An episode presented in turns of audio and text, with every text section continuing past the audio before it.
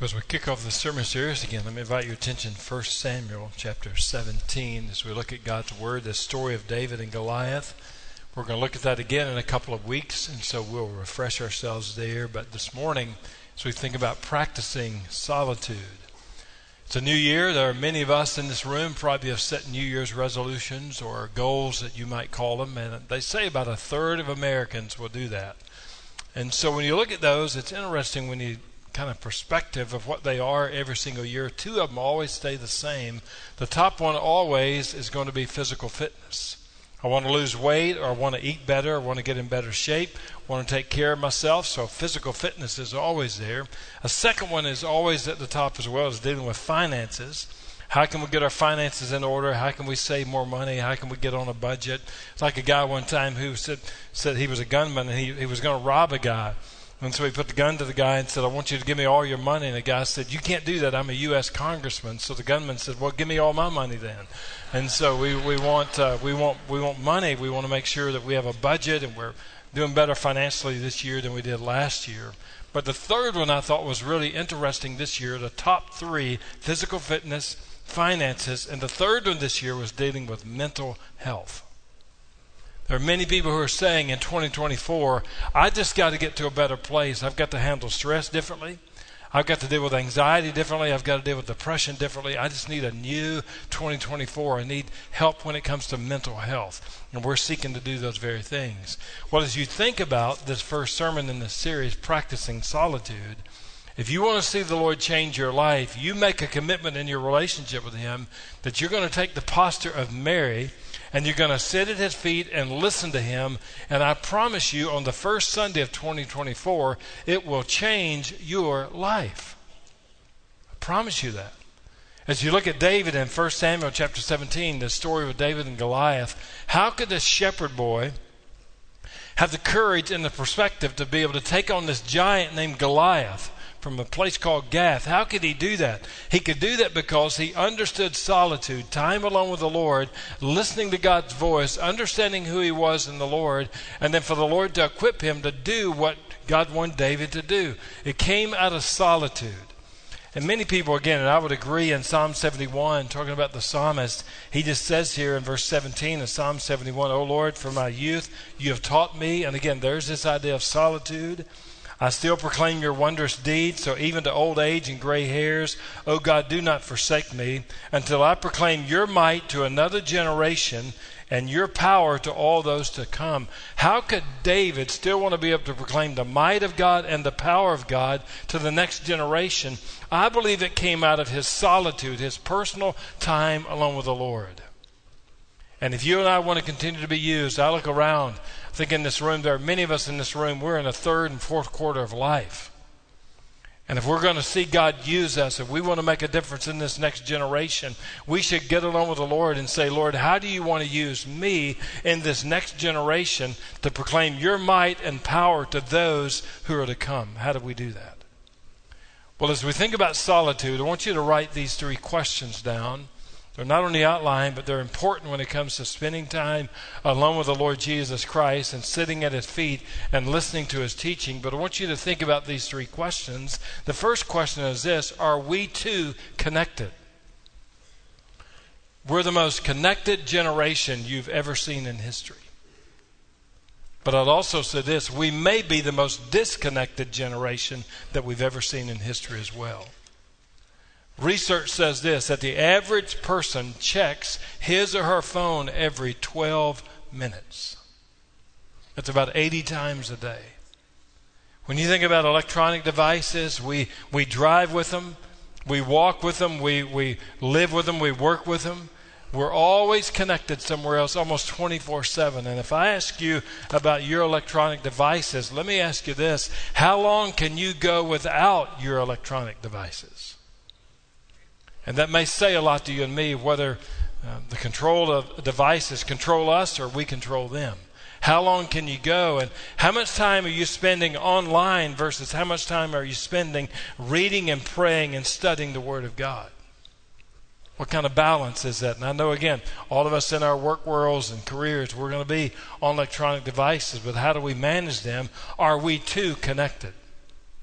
Let me ask you this next question Are we working ourselves to death?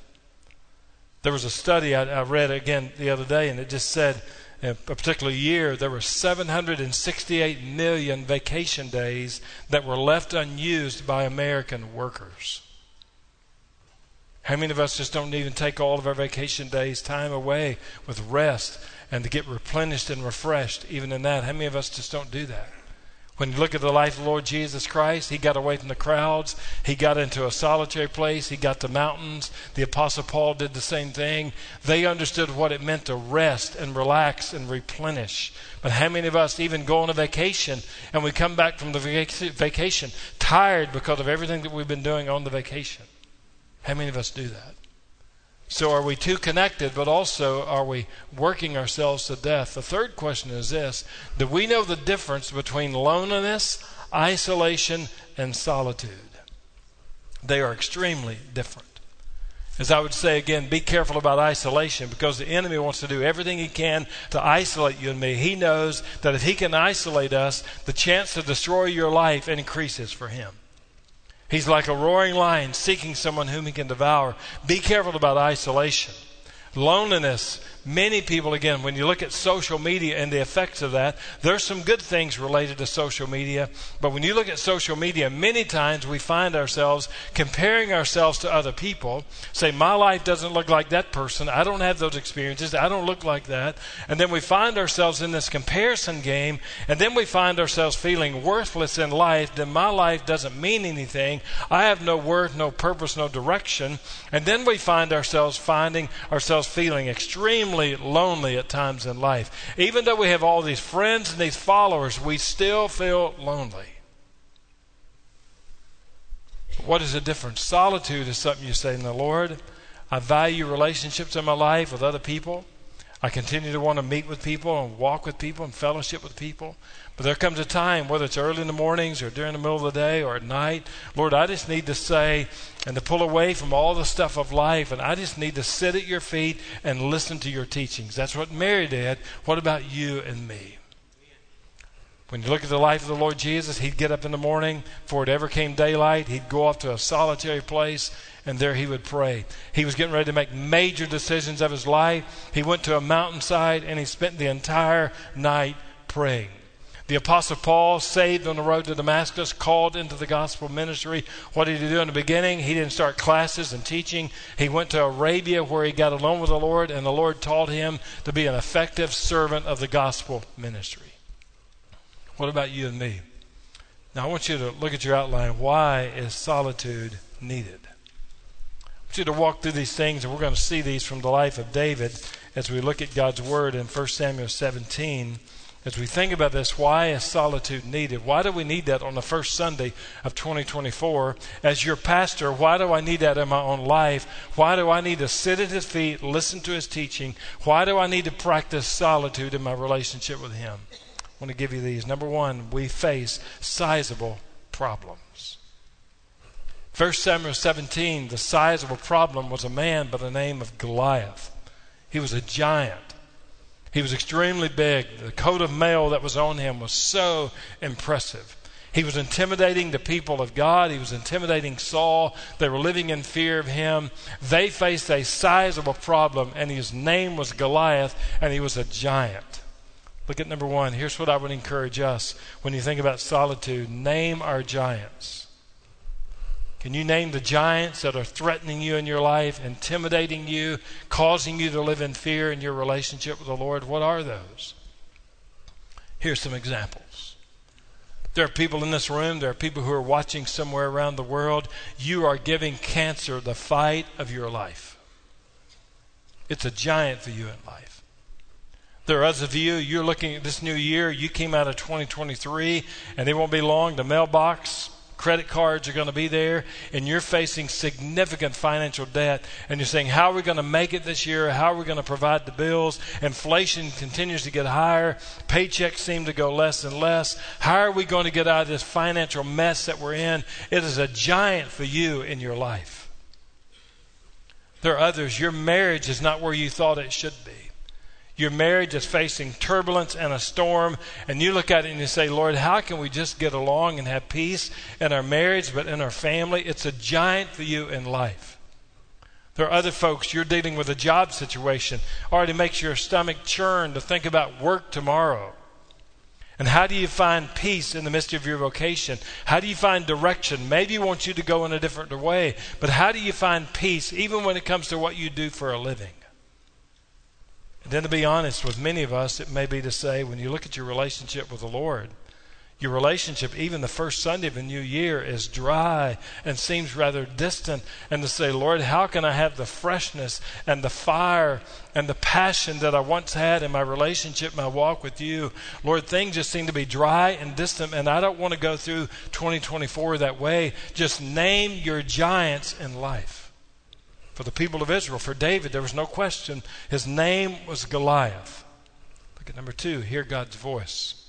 As you think about naming your giants, then you need to be in a position to hear the voice of God. I believe David, when he understood the giant named Goliath, intimidating Saul, intimidating the people of Israel, I believe David heard the voice of God in life. And to say, David, I'm going to be with you. Just as you have been fighting lions and bears, I'm going to use you to defeat this giant named Goliath. You need to hear the voice of God. I, I appreciate the counsel of other people in life. I, I seek that. When I get ready to make a major decision or going in a different direction, I'll seek out the counsel of other people because there's wisdom in a multitude of counselors. But there comes a time in life at a certain point, I don't really need to hear from other people. I need to hear what God says about that situation. And so you want to get along with him. You want to find your place in a place of solitude and to say, Lord, I need to hear your voice. I need your direction. I need to know your will. I need to know what you want. Is my yes on the table? Do I need to go that direction, walk away from this? God, I am desperate to hear your voice. And I believe that's why Mary was sitting at the feet of Jesus, listening to his teachings because she was desperate to hear his voice. I encourage you in 2024 make sure you identify your giants because they're going to come to you in life, but also make sure you put yourself in a position that you hear the voice of God. 1 Samuel chapter 3 verse 9 says, "Speak, Lord, for your servant is listening." I would encourage you in the mornings, during the day, at night, whenever it is you're going to be alone with Him, driving down the road, whatever it may be, just voice that prayer to Him. Speak, Lord, I am your servant please speak to me because I'm listening to what you want to say to me. One of the reasons we need solitude is because we are facing sizable problems. Look at number two we need God's help. Every one of us in this room, every person watching, we are not self sufficient. We think we are. That's what pride says. Every one of us, we need the help of the Lord in life. If you're going to navigate this world and you're going to have a great marriage and a great family and you're, you're going to live the abundant life that Jesus promised and you're going to see fruit in your spiritual life with Him, you are desperate for God's help in your life. You need Him. And so, as you think about everything that God's created, you look at animals and then you look at the stars in the sky and the sun, the moon, you think about the ocean. Angie and I were out in California last week, and I'm mesmerized by the Pacific Ocean, seeing the coast, driving up Highway 1, just seeing those gigantic waves. That didn't just happen, that is the creation of God. And so, even though we see that, we praise Him because of who He is. And then you look at your life and you look at your hands and everything about your life, and to realize you are fearfully and wonderfully made. God created you and has given you life, and He wants a relationship with you. And so, when you think about that, we need the help of God in life. So, why do we practice solitude? Well, we need God's help. And why does He want to spend time with you? Why would He want to spend time with me? Of all the people in the world, from nations around the world. Why would he want to spend time with me every single morning? Here's why. Let me give you these two. Number one, it's a relationship. Solitude is about a relationship. It's not about religion, it's about a relationship. He wants an intimate, growing relationship with every single one of us.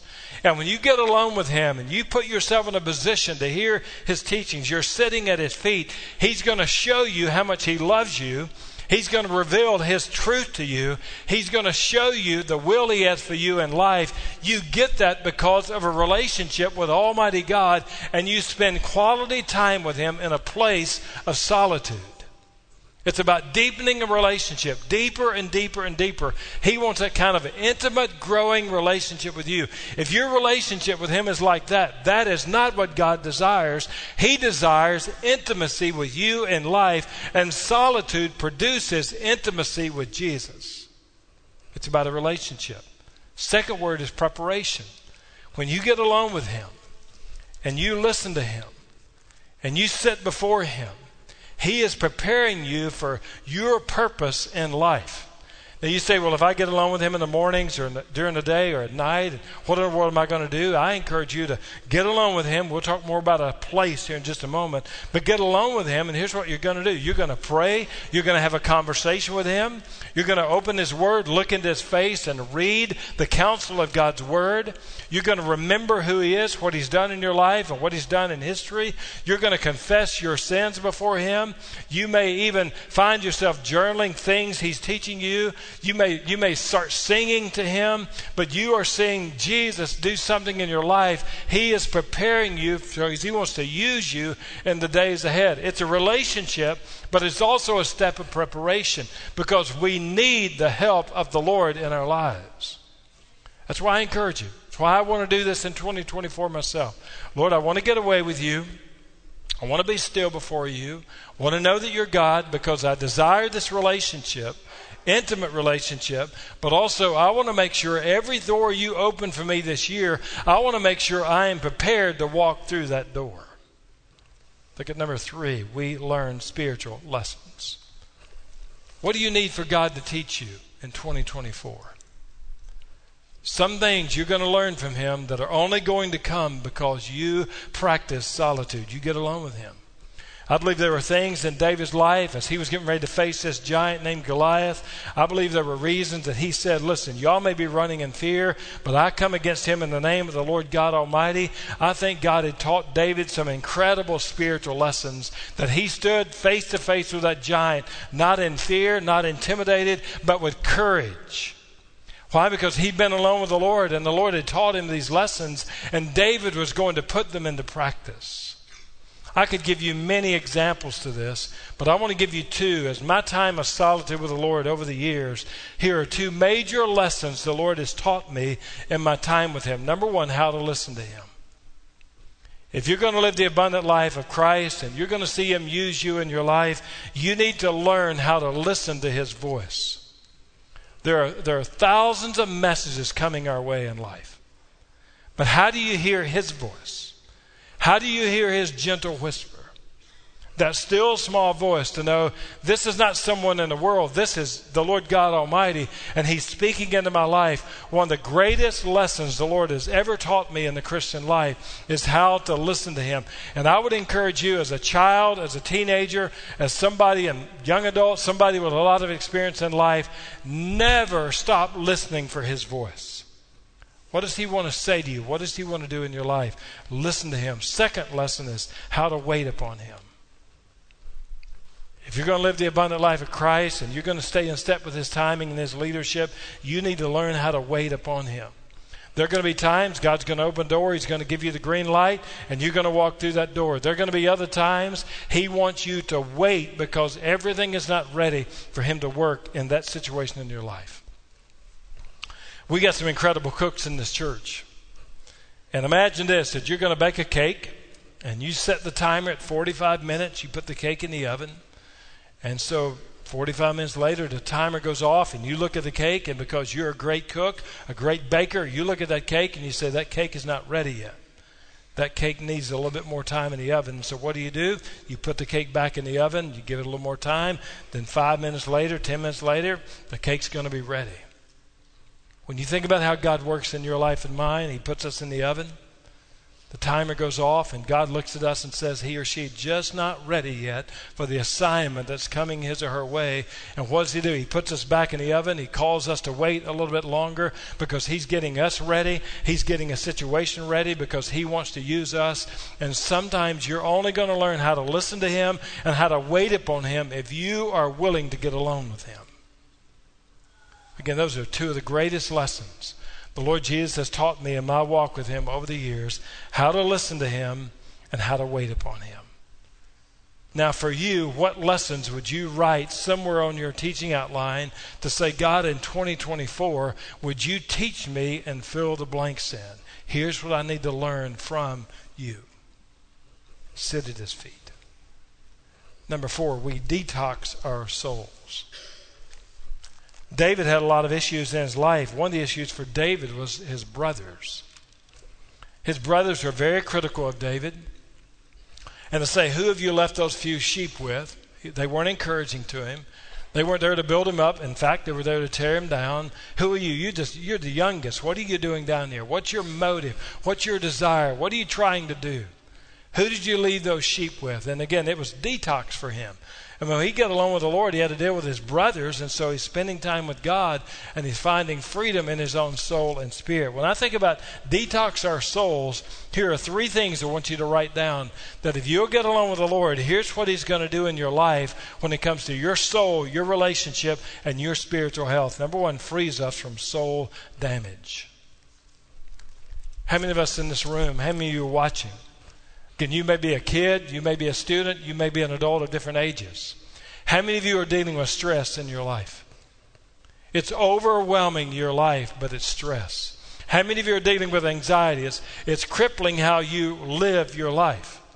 How many of you are dealing with depression? There's just this cloud over your life and it just can't seem to go away. How many of you are dealing with those things? How many of you are dealing with bitterness? Somebody did something to you and it hurt you, it wounded you, and you are still bitter towards that other person.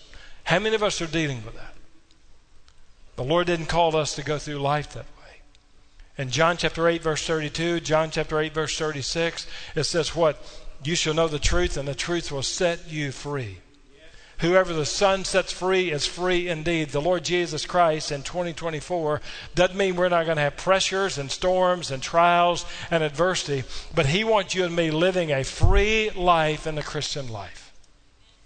And when you get along with Him, it just frees the soul from damage related to stress or anxiety, depression, bitterness, anger, whatever it may be. You deal with that when you get along with Him. Second one strips the soul of pride. Anybody in this room deal with pride? When you get along with the Lord, you sit at His feet and you listen to Him, you're able to see yourself. You're able to see God for who He is, but you're also able to see yourself as who you are. When I look at Isaiah chapter 6, Isaiah saw the holiness, the greatness of God, but what did he also see? He saw himself. He was a mess. And he realized that he was living among sinful people and he had sinned himself. And he needed the grace and the forgiveness of God in his life. So when you get along with God and you spend time with him, it just strips the soul of pride. You see his greatness, you see your desperation and need. And what happens in that, you surrender your life to him because you start depending on him for everything. It's not a prideful spirit, it's a heart of humility after that. And then number three, it protects the soul from disease. When you think about your relationship with Him, and you think about how the enemy works, and you see the Word of God, again, does, does, does the enemy want to build you up or tear you down? You know this, but let me just make sure you know. The enemy does not want to build you up. The enemy wants to tear you down. He wants to destroy your life, your marriage, your family, this church. He wants to destroy anyone connected to the Lord God Almighty. Does the enemy want you serving the Savior or serving yourself? The enemy doesn't want you serving Jesus. He doesn't want you sitting at the Lord's feet. He wants you to serve yourself. But when you look at solitude, you say, Lord, it's about you. It's not about me. I am desperate to hear you and protect my soul from disease because I want to make sure I'm living a fruitful, abundant Christian life in Jesus. It happens when we do what? When we spend time in solitude with Him. Work for David works for you and me. Look at number five. We discover God's purposes. When you think about the life of David in Acts chapter 13, An incredible story, it says in Acts chapter 13, verse 36 For David, after he had served the purpose of God in his own generation, fell asleep and was laid, was laid with his fathers and saw corruption. David died. But he died after what? He had served the Lord's purpose in his life for his generation. If you want to discover the purpose of God for your life in 2024, the purpose of God for your life. Why did He save you and leave you here? What does He want to do in your life? How does the Heavenly Father want to use you? How, do, how can you bear fruit, much fruit, more fruit for Him? You spend time with Him in solitude, listening to His voice, and you're going to see God start revealing His love for you, truth to you, but also His will to you. It comes out of spending time with Him. Now, David, we're going to see here in a couple weeks when he found himself face to face with Goliath, this giant, what did David do? He went down to the valley of Elah and he picked up five smooth stones.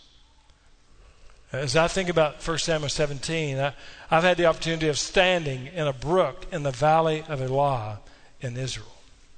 Standing in that valley, standing in this brook, mountain on this side, mountain on this side, an incredible experience. Standing there reading 1 Samuel 17, the story of David and Goliath, in the very place that this story revealed itself and happened. I remember the first time I was there, we, we landed in Tel Aviv. We got on a bus, and we got on a bus and immediately went out to the Valley of. As our first stop, we had a lot coming after seven, eight more days of that. We're standing out there. We get drive out to the Valley of Elah. We get off the bus. We walk down this path. We're standing again before these two mountain ranges, and here we are in the valley, standing in this brook. And I reach down and pick up a rock. I'm standing there reading 1 Samuel 17, and as we finish that, we start walking our way back to the bus. We'd, we'd only been in Israel about two hours. We're walking back to the bus. One of the deacons who was with me came up and said, Pastor, I don't know what we're going to do the rest of the days, but he said, but if we went back to the airport and got on the plane and we went home just after visiting the Valley of Elah, it would have been worth the trip just to do that. It's an incredible, incredible place. But David used these five stones, and I want to give you these five challenges over the next seven days of your life. And I want to take this challenge in my own life. So I'm not asking you to do something I'm not willing to do, but I want to give you these five challenges. This applies to kids, it applies to students, it applies to adults, it applies to people in the room, it applies to people who are watching online somewhere around the world. But these five challenges, if you're going to get alone with Him, sit at His feet, and listen to Him, take these five challenges over the next seven days of your life. Here's number one locate a special place. Where do you spend time with the Lord at?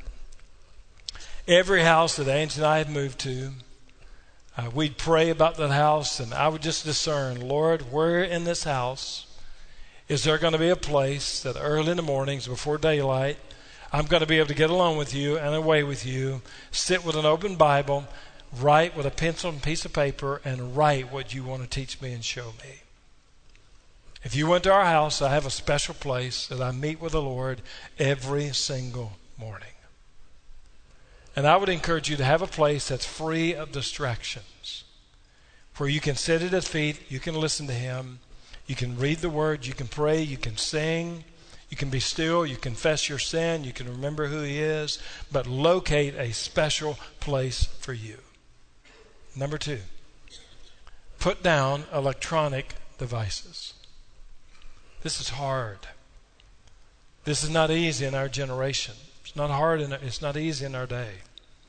But I want to encourage you, at least for maybe 30 minutes or an hour a day, can you put down electronic devices and just sit with an open Bible and listen to what the Lord wants to say to you? That's hard. But, I encourage you, if, if you, you, say, well, I, need an electronic device to take notes, I want to encourage you to go old school. Get a piece of paper and a pencil or a pen. Because here's the temptation. If you're sitting there with an electronic device and all of a sudden you get a text message or an email or something, what are you doing? Your, your mind already goes in to electronic device. I need to check that. I, you know, I want to miss out, so I need to check that. I just encourage you over the next seven days 30 minutes a day, an hour a day, whatever it may be. Put down the electronic devices and get alone with the Lord in a special place, desiring to hear Him speak into your life. Number three, listen for God's direction. When you're alone with Him, you don't have to do all the talking. If you'll be still, He'll reveal Himself to you. Listen for His direction. What does He want to do in your life in 2024? How does He want to change your life in 2024? Does He want to open the doors? Does He want to close the doors? He want you to go this direction? He want you to do this? Get alone with Him and listen for His direction for you. He's not playing hide and seek with you and me. He wants to give us direction. Get alone and listen to His direction. Number four, write down God's insights. Do you realize how quick we forget stuff? I mean, I could be thinking about something that I don't remember. I had someone tell me about an issue this morning that I want to make sure I minister to this week. And I said, Can you get me a piece of paper and a pencil? I need to write this down because if not, I'll have 20 other conversations between there and here. And I, very well, I could miss that and, and, and not remember that. So I took it on a piece of paper, came back, a notepad that I've got, put it on that notepad. So the next day or so, I can follow up with that need and that request. Write down God's insight. And I would encourage you pencil, ink pen, piece of paper, write down what God wants to teach you and show you in your life. Just write it down. And then, number five, experience a personal revival. Does our nation need a revival? Absolutely. Our nation needs spiritual awakening. We need the gospel to make a difference in the lives of people. When you look at your marriage, does your marriage need revival? When you look at your family, your family need revival? When we look at this church or churches in general, do we need revival? But let me ask you this what about your soul, your relationship, your walk with the Lord Jesus? Do you need revival in your own life?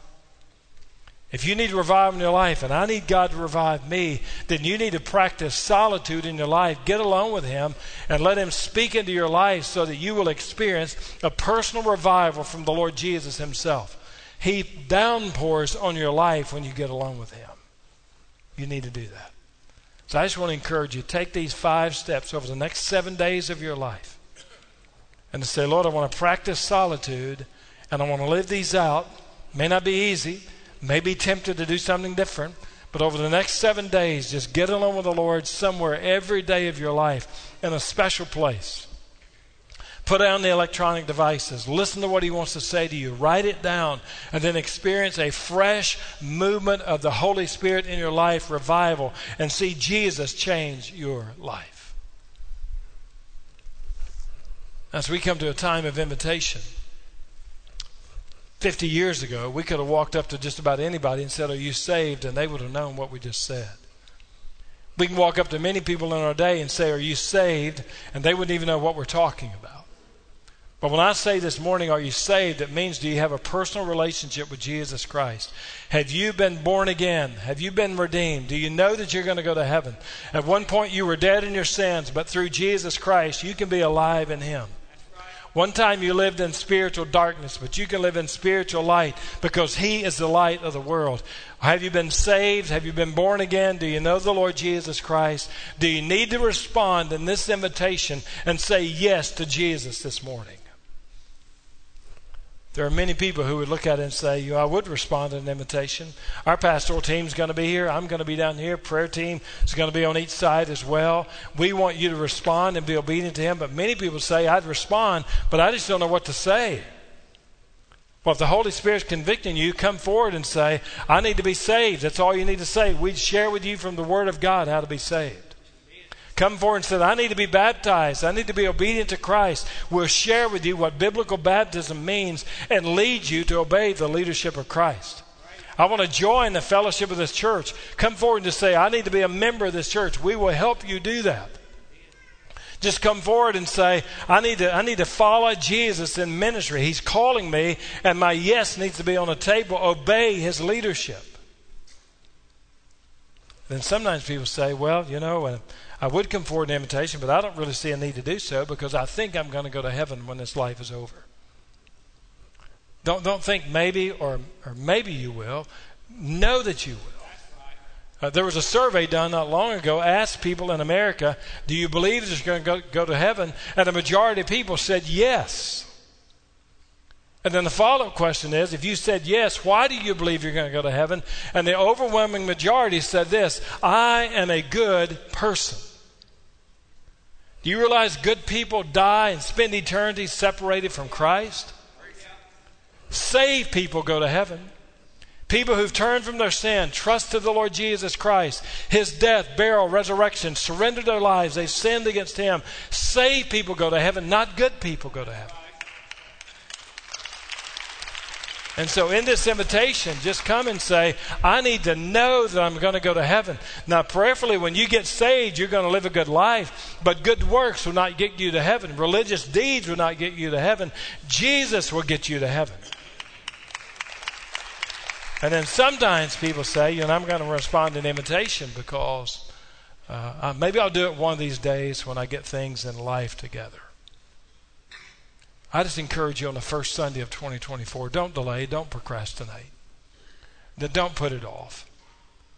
I wonder how many people are going to die and spend eternity in hell separated from Christ because they said, one day I will make that decision, but one day never came. That's why 2 Corinthians chapter 6 verse 2 says today is the day of salvation. So I want to encourage you in this invitation.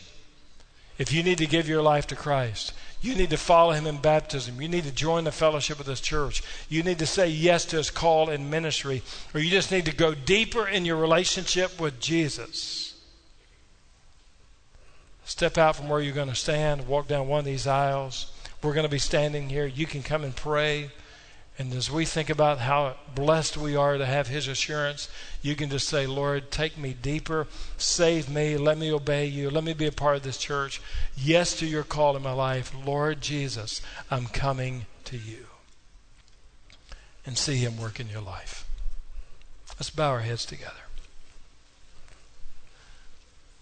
The invitation doesn't mean necessarily the service is almost over.